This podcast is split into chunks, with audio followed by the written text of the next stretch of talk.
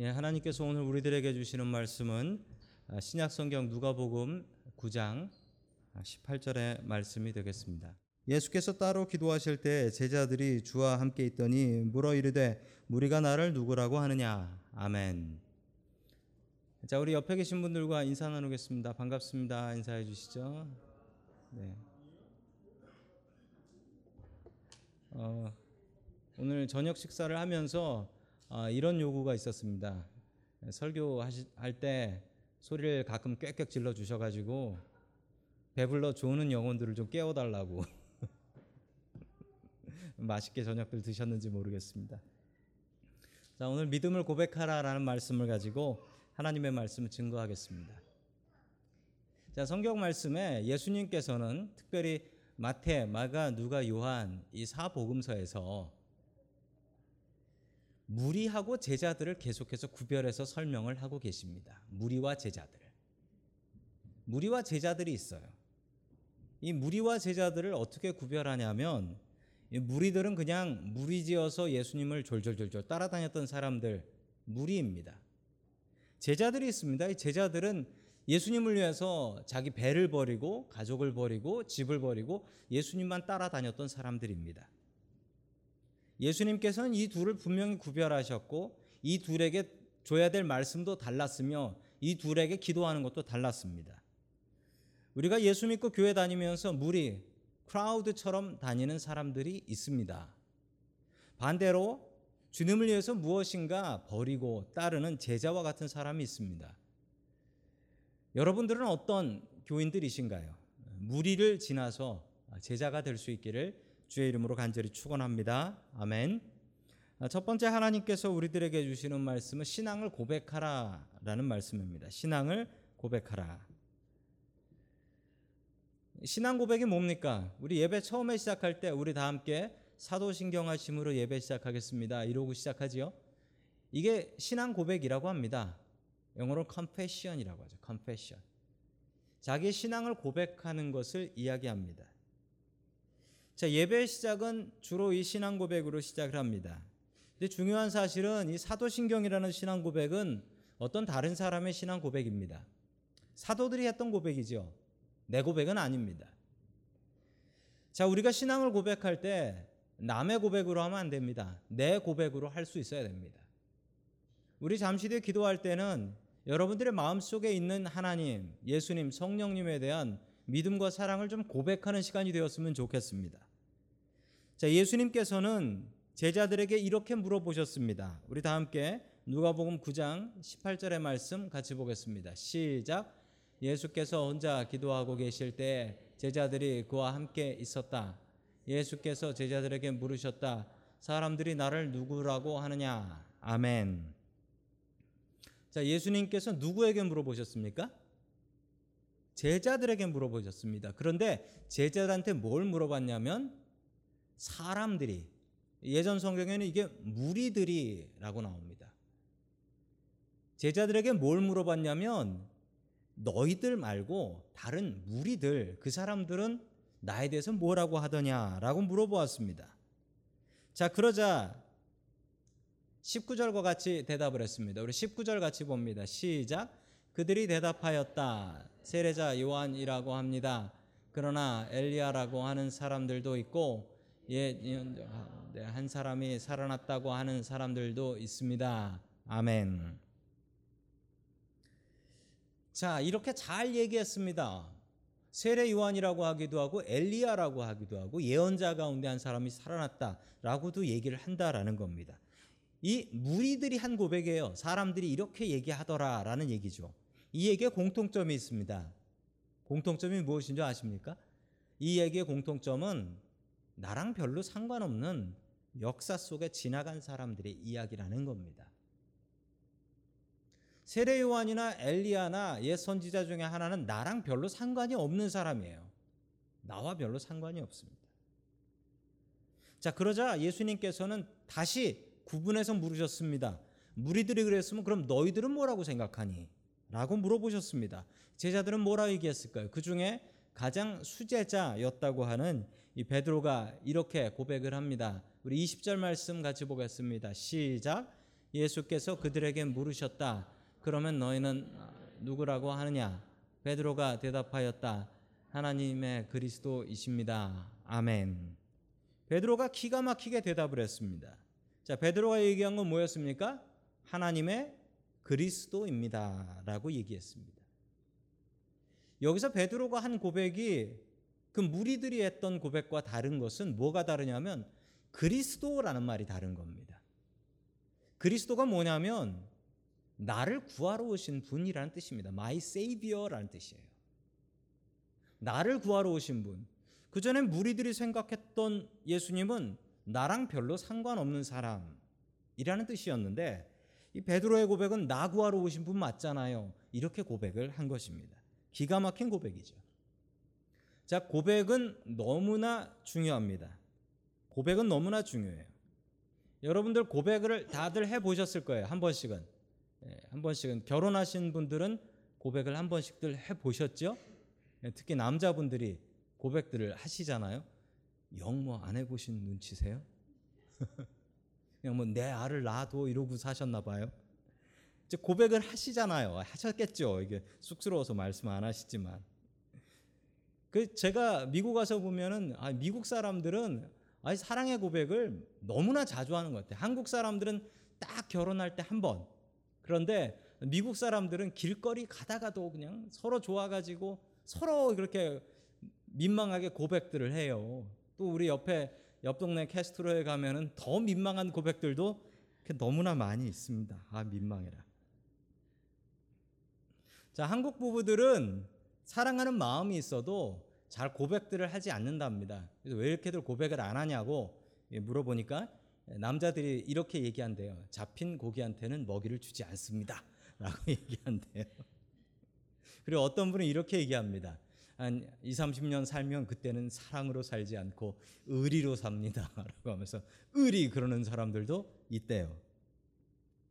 자, 중요한 것은 꾸준한 고백이 우리 가족들 간에도 필요하고 또 부부들 간에도 필요하고 또 우리가 믿음 생활하면서도 필요하다는 사실입니다. 우리가 하나님 앞에 고백을 해야 하나요? 여러분 하나님께서 우리의 마음이 어떠신지 우리 마음보다 하나님이 더 잘 아실걸요? 그런데 왜 고백합니까?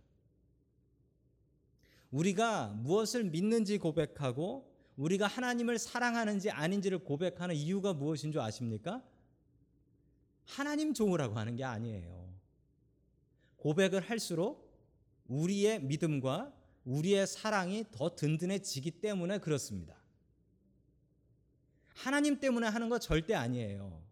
왜냐하면 하나님은 이미 우리 마음을 다 아신다니까요. 그리고 하나님의 사랑은 흔들리지 않아요. 문제는 우리지. 우리의 믿음과 우리의 사랑이 흔들리는 게 문제죠. 그래서 고백해야 됩니다. 그래서 믿음을 고백해야 됩니다. 고백하면 고백할수록 그 믿음은 단단해지기 때문에 그렇습니다. 우리가 간증이라는 걸 종종 예배 때 간증이라는 걸 합니다. 테스트몬이라고 하는 간증이라는 걸 왜 하지요? 왜 하냐면요. 그 간증을 통해서 내 믿음이 더 든든해지고 튼튼해지기 때문에 그렇습니다. 우리의 믿음은 고백해야지 더 커집니다. 잠시 뒤 기도하실 때 우리의 믿음을 고백하시고 주님 앞에 우리의 믿음과 사랑을 더욱더 든든히 할 수 있기를 주님의 이름으로 간절히 축원합니다. 아멘. 그리고 가족들끼리도 좀 고백하며 사세요. 자식들한테도 내가 너 사랑하는 거 알지?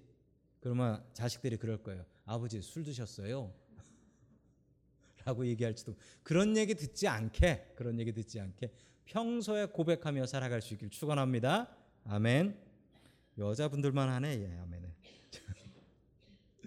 자, 두 번째 하나님께서 우리들에게 주시는 말씀은 자기를 부인하라라는 말씀입니다. 참 우리가 예수 믿고 사는 데 있어서 중요한 게 자기를 부인하는 것입니다. 예수님께서는 이 베드로의 고백을 들으시고 제일 먼저 뭐라고 하셨냐면 내가 십자가에 못 박혀 죽고 3일 뒤에 살아날 것이다 라는 정말 뚱딴지 같은 정말 컨텍스트와 맞지 않는 말씀을 하셨습니다. 그리고 이렇게 말씀하셨죠. 나를 따르라. 나를 따르라. 주님께서 주신 말씀입니다. 누가복음 9장 23절 말씀 같이 보겠습니다. 시작. 그리고 예수께서 모든 사람에게 말씀하셨다. 나를 따라오는 사람은 자기를 부인하고 날마다 자기 십자가를 지고 나를 따라오너라. 아멘. 우리는 늘 자기 부인이라는 숙제를 가지고 삽니다. 오늘도 비가 또 많이 왔었잖아요. 비가 또 많이 오고. 그래서 교회를 오면서도 우리 성도 여러분들 마음속에 그런 갈등들이 있었을 겁니다. 예, 오늘 교회를 가야 되나 말아야 되나. 뭐 이런 갈등을 하셨던 분도 계실 수 있고요. 우리는 계속해서 무엇인가 갈등하며 삽니다. 이 일에 대해서 참아야 될까? 아니면 싸워야 될까? 하나님께서 나에게 봉사하라고 하시는 것 같은데 이거 봉사를 해야 될까? 말아야 될까? 내가 안 하면 누군가 하겠지. 계속해서 우리들의 마음 속에는 자기 부인을 하고 삽니다. 내 욕심과 내 하고 싶은 걸 내려놓고 그리고 무엇인가 헌신하려고 하는 이 자기 부인이 우리의 마음 속에 계속 있습니다. 이 자기 부인은요, 우리가 죽을 때까지 해야 되는 겁니다. 자기 부인 안 하면 정말 부끄럽고 추한 사람이 됩니다. 심지어 목사도 그렇습니다. 가끔 신문에 보면 목사님들이 사고 치는 얘기가 나옵니다. 어떤 목사님은 교인을 뭐 성추행했다 그런 목사님 이야기도 나오고 어떤 목사님은 교회 돈을 훔쳤다라는 목사님 이야기도 나오고 어떤 목사님은 저쪽 동부 쪽에서 있었던 일인데요. 그 장로님하고 너무 사이가 안 좋았나 봐요. 그래서 목사님이 총 들고 가서 장로님 가게에서 장로님을 쏴 죽였어요. 그런 일도 있었습니다. 이런 일들이 왜 벌어질까요? 이런 일들이 벌어지는 게 공통적인 특징이 있습니다. 자기를 부인하지 않아서 그렇습니다. 목사든 누구든 우리 예수 믿는 사람들에게 제일 중요한 건 자기 부인입니다. 이 자기 부인을 하지 않으면 정말 부끄럽고 창피하고 추한 기독교인 됩니다. 예수님께서는 늘 자기를 부인하셨습니다. 예수님께서는 졸려도 기도하셨고 배고파도 금식하셨으며 피곤해도 주님의 말씀 전하는데 최선을 다하셨습니다. 예수님은 스스로 자기를 부인하셨기 때문입니다. 자기 부인하는 것이 어떤 것이냐에 대해서 오늘 성경 말씀은 바로 컴마 찍고 그 다음 말로 잘 설명을 하고 있습니다. 자기 부인하는 게 뭐냐? 컴마 날마다 자기 십자가를 지고 나를 따라오너라. 이게 무슨 얘기냐면요. 주님께서 조금 전에 뭐라 하셨습니까? 십자가에 못 박혀 돌아가신다 하지 않았습니까? 그 길을 도망가지 말고 내 십자가 내 가지고 나를 따라 죽으러 따라와라. 이 얘기예요. 그냥 그 그림을 생각하시면 돼요. 주님께서 십자가에 못 박혀 돌아가신 것처럼 우리도 우리가 못 박힐 십자가를 지고 주님을 따르는 것이다. 라는 사실입니다. 우리는 종종 십자가에 대해서 오해를 합니다. 어떤 분은 아, 고민을 얘기하면서 이런 얘기를 합니다. 저희 집은 저희 남편이 십자가잖아요. 라고 얘기를 합니다. 때로는 저희 집은 제 아내가 십자가잖아요. 자식이 십자가잖아요. 라고 하는데 그 십자가는 십자가의 의미를 잘 생각지 못하신 것입니다. 오늘 예수님께서 말씀하신 이 십자가는 누가 매달리는 십자가입니까? 내가 매달리는 십자가입니다. 예, 남편이나 아내나 자식한테 십자가라고 하면 듣는 십자가가 아, 무척 섭섭해할 겁니다. 이 십자가는 네가 매달려야 되는 건데 누구를 매달려고 이러실 거예요. 십자가의 의미를 바르게 잘 파악하십시오. 계속해서 24절의 말씀 같이 봅니다. 시작. 누구든지 제 목숨을 구하고 하는 사람은 잃을 것이요 누구든지 나를 위하여 제 목숨을 잃는 사람은 목숨을 구할 것이다. 아멘. 주님께서 주시는 말씀입니다. 매일매일 죽어야 한다라는 것입니다. 매일매일 자기를 부인해야 한다는 사실입니다. 오늘도 성도 여러분들 삶 속에서 어떤 자기 부인을 하셨습니까? 내가 하고 싶은 생각, 내가 하고 싶은 계획, 그것들을 내려놓고 주님 때문에 내 욕심을 내려놓는 작은 일 하나라도 하셨습니까? 그게 없다면 우리의 삶은 자기 부인이 없는 삶이 되는 것입니다. 주님을 따르는 삶이 아닙니다. 자기를 부인하십시오. 다른 사람을 부인하려고 하지 않고 내 자신을 부인하며 내가 틀렸다. 주님의 길이 옳다라고 다짐하며 살아가는 저와 성도 여러분들 될 수 있기를 주님의 이름으로 간절히 축원합니다. 아멘. 세 번째 마지막으로 하나님께서 우리에게 주시는 말씀은 예수님을 자랑하라라는 말씀입니다. 예수님을 자랑하라. 자, 우리 누가복음 9장 26절의 말씀을 같이 봅니다. 시작. 누구든지 나와 내 말을 부끄럽게 여기면 인자도 아버지와 거룩한 천사들의 그 사람을 부끄럽게 여길 것이다. 아멘. 제가 초등학교 때 이 말씀을 듣고 이 말씀이 참 이해가 안 됐는데 저희 앞집 애를 보고서 이해를 했습니다. 저희 앞집에 저보다 두 살 어린 동생이 있었습니다. 그런데 그 동생이 공부는 참 잘했어요. 하루는 오늘같이 이렇게 비가 많이 오는 날이었는데 비가 갑자기 와가지고 학생들이 비를 맞고 집에 가고 있었습니다. 그날 이 집 어머니, 어머니가 우산을 갖고 이 아들을 마중하러 나왔습니다. 아들을 마중하러 나왔는데 어머니가 멀리서 아들을 보면서 이게 손을 흔들었습니다. 어, 나오다가 자기 친구들하고 보다가 어머니가 몸빼 바지 입고 몸빼 바지 입고 나오신 걸 보고서 어, 친구가 물었어요. 저 아줌마 누구야? 그러자 이 친구가 뭐라 그랬냐면 어 우리 집 식모야라고 하며 딴 길로 도망갔습니다. 아, 그리고 무슨 일이 있었냐면 그날이 비 오는 날이었는데 아, 그러고 나서 집에서 비 오는 날 먼지 나게 맞는 것을 보았습니다. 식모 엄마한테. 그걸 보고서 제가 이 말씀의 뜻을 알았습니다. 아, 부끄러워하면 부끄럽게 여긴다라는 것입니다. 부끄럽게 여기면 부끄럽게 여김을 당한다라는 거죠. 반대로 이 부끄러움의 반대가 무엇입니까? 부끄러움의 반대말은 자랑하는 것입니다. 부끄러운 것은 다른 사람한테 창피해서 숨기는 것을 이제 부끄럽다라고 합니다.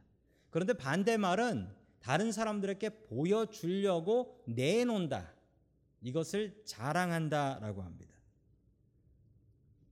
자, 자랑하며 살아야 됩니다. 무엇을 우리가 크리스찬인 것을 우리가 예수님 믿는 것이 사실을 그리고 우리 예수 그리스도를 자랑하며 살아야 되는데 성도 여러분들은 어떻습니까? 여러분들의 삶 속에서 내가 크리스찬이다라는 것을 밝히십니까? 그리고 그 밝히신 것에 대해서 책임을 지려고 애쓰십니까? 내가 교회 다니는 사람이라는 것을 밝히면 참 힘들어요. 여기 비즈니스 하시는 분들 계시죠? 비즈니스 하시는 분들 일하러 가셔가지고 혹은 물건 파실 때 아, 제가 예수 믿는 사람입니다라고 얘기하면 혹시 알게 되면 어떻게 됩니까? 부담스러워요. 부담스러워요. 그리고 어느 교회 장로다, 어느 교회 집사다, 권사다 이런 거 알고 나면은 되게 부담돼요. 저도 그렇습니다. 저도 목사라는 사실이 밝혀지면 그렇게 편하진 않아요. 특히 뭐 음식점 같은 데 가가지고 제가 음식점 갈 때 그 복장이 있어요. 모자를 쓰고 갑니다. 주로 모자를 쓰고 가요. 왜 모자를 쓰고 가면 좀 아는 사람 좀 안 만나려고. 모자를 딱 쓰고 가면 이제 그러고서 음식을 먹는데 그러고도 어떻게 찾아와 가지고 아 목사님 그러시면 인사하시는 분들 계세요. 혹시 제가 모자 쓰고 음식점에서 밥 먹는 거 보시면 그냥 모른 척 하세요. 아는 척하면 어쩔 수 없이 아이고 반갑습니다. 그러고서 그때부터는 음식 먹으면서도 목사인 척을 하면서 먹어야 됩니다. 경건하게 거룩하게 먹어야 되고 팁도 두둑하게 놔두고 나와야 되고 정말 불편해요. 자 그럼에도 불구하고 저는 목사라는 것을 알려야 합니다. 그리고 알리고 책임을 져야 됩니다. 그리고 내가 믿는 예수님 증거하면서 살아야 됩니다. 우리 크리스찬의 삶이 다 그런 거예요. 목사만 그런 게 아니에요. 우리 모두의 삶이 다 그렇습니다. 우리가 예수 믿는다는 사실 다른 사람이 알면 그때부터 우린 약점 잡힌 사람이에요. 자, 그럼에도 불구하고 우리는 예수님을 자랑하며 살아야 됩니다. 부끄러워하지 않고 내가 불편하다고 내가 예수 믿는 사실을 알리지 않고 그리고 그 사람들에게 전도하지 않고 그러면 어떻게 된다? 오늘 성경 말씀에 뭐라고 나옵니까? 그 사람을 부끄럽게 여길 것이다. 정말 두려운 하나님의 말씀입니다. 주님께서는 자기를 부인하라 하셨습니다. 예수님 부인하라 하지 않으셨습니다. 그러나 베드로는 자기를 부인하지 않고 예수님을 부인해 버립니다. 우리들은 어떤 사람들입니까? 자기를 부인하고 예수님을 자랑하는 저와 성도 여러분들 될 수 있기를 주의 이름으로 간절히 축원합니다. 아멘.